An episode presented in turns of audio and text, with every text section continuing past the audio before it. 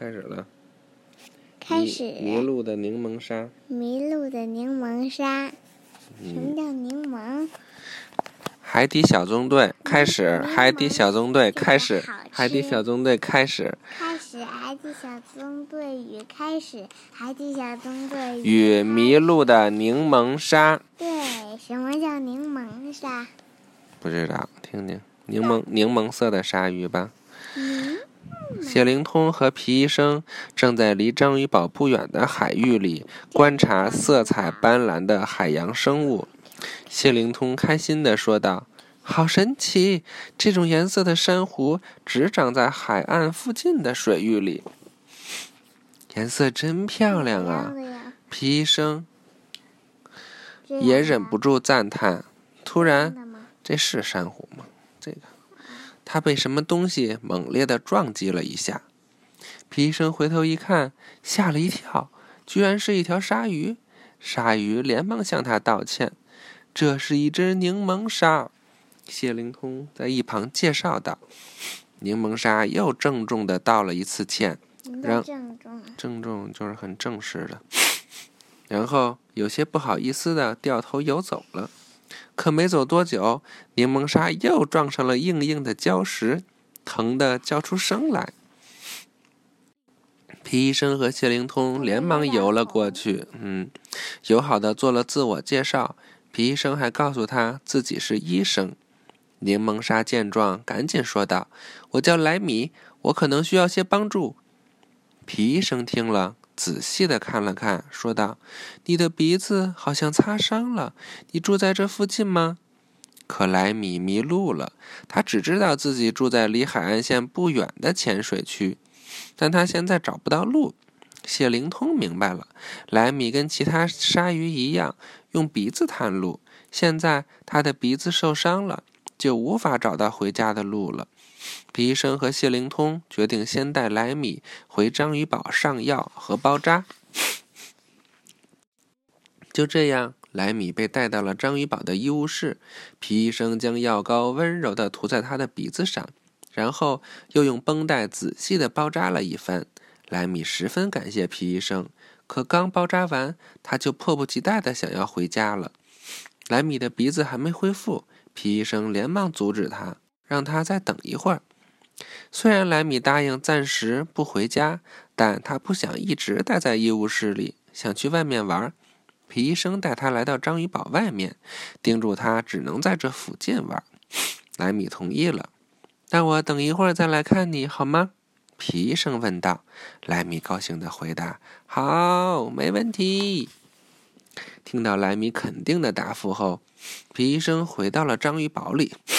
向巴克队长汇报了莱米的情况，干得好，皮医生。嗯，真的。咱们的一样，差不多。对，差不多。让我看看你的新病人，巴克队长说着，就和皮医生向控制台走去。在那里，他们看到了正绕着章鱼堡转圈的莱米。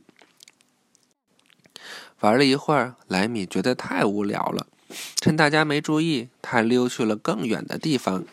等皮医生再次起身去看莱米时，他已经不见了。达西西连忙打开定位追踪器，发现莱米歪歪扭扭地游到了远处，而且速度非常快。皮医生十分担心，巴克队长立刻启动了章鱼警报。歪歪扭扭。嗯，不知道他因为他鼻子还不好使呢吧？海底小纵队。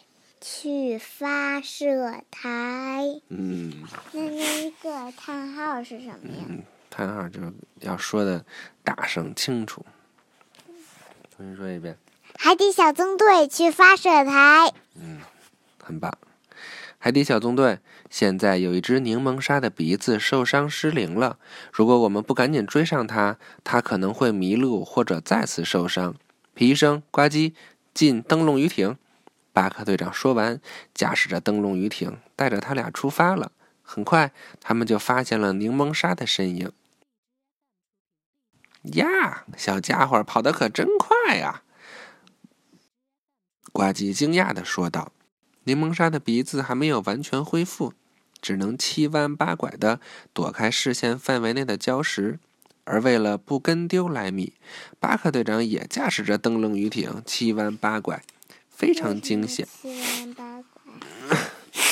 他撞着礁石呀！他往那边去了。皮医生和呱唧的视线紧紧跟随着莱米，迎面而来一群鱼，莱米冲了过去，鱼群立刻分散开来。随后而来的舰艇也只好从鱼群中间快速冲过去。莱米穿过鱼群后，差点撞上一只八爪章鱼，但他迅速的闪开了。八爪章鱼吓得还没回过神来。怎么样？怎么了？有点疼。你鼻子也受伤了？嗯，有有点疼。那你别弄了。就是这个挂着。哦，那给我吧，别玩这个。一艘舰艇又擦身而过。当八爪章鱼身边从八爪章鱼身边经过后，莱米就脱离了大家的视线。巴克队长连忙低头查看灯笼鱼艇操作台上的显示屏，发现莱米游向了海滩。巴克队长立刻将舰艇开到海面上来，向海滩驶去。啊，莱米在那儿呢！舰艇来到海面后，呱唧透过望远镜看到了莱米。皮医生连忙接过望远镜看过去，见莱米被困在了沙滩上，只有尾巴在无助的摆动着。救命啊！有人吗？救救我！莱米必须在水里才能呼吸，他只能大声呼救。皮医生、巴克队长和呱唧连忙从灯笼鱼艇上下来，跑向莱米。在巴克队长的指挥下，那那皮医生是穿着企鹅衣服，其实他穿衣服了。那他们衣服不怕湿吗？他不就是企鹅吗？怎么还穿着企鹅衣服呀？你看，这就是他衣服。啊。嗯，那他们怕衣服湿吗？怕吧，他们也得换衣服吧。没换过。在巴克队长的指挥下，三人抬起莱米，将他带回到海里。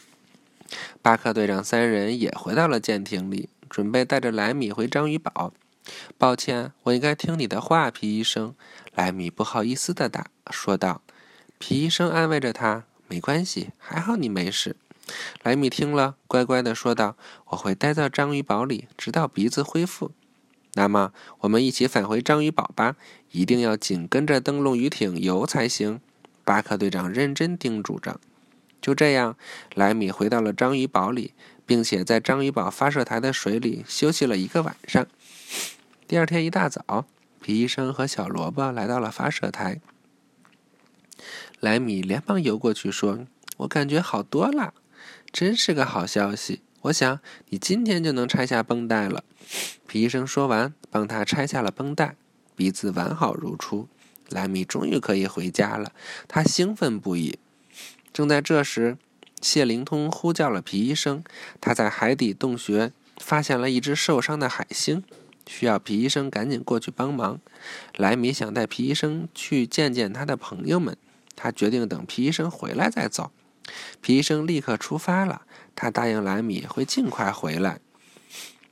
皮医生很快就驾驶着孔雀鱼艇来到了谢灵通所在的海底洞穴里，找到了受伤的海星，并且帮他包扎好了伤口。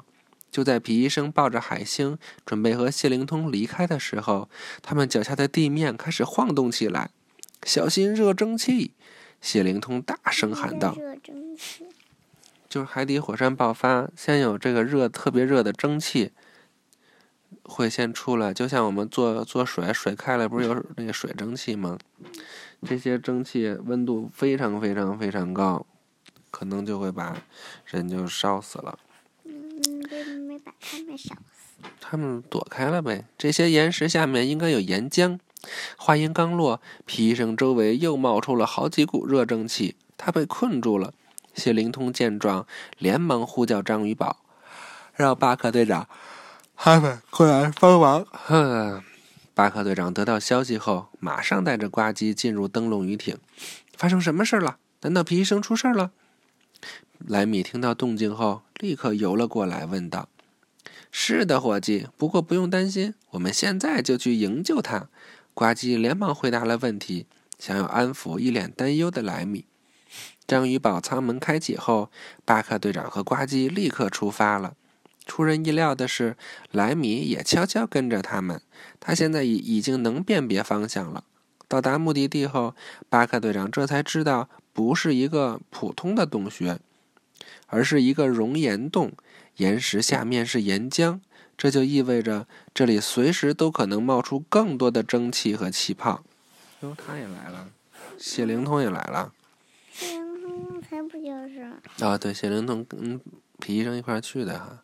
谢灵通像像不像大启航长得？嗯。是吧？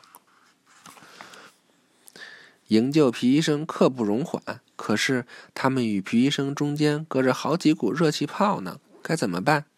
这时，莱米赶到了，他对巴克队长说道：“队长，我可以营救皮医生。柠檬刷柠檬鲨是海里游得最快的鲨鱼之一，我肯定能通过那些热气泡。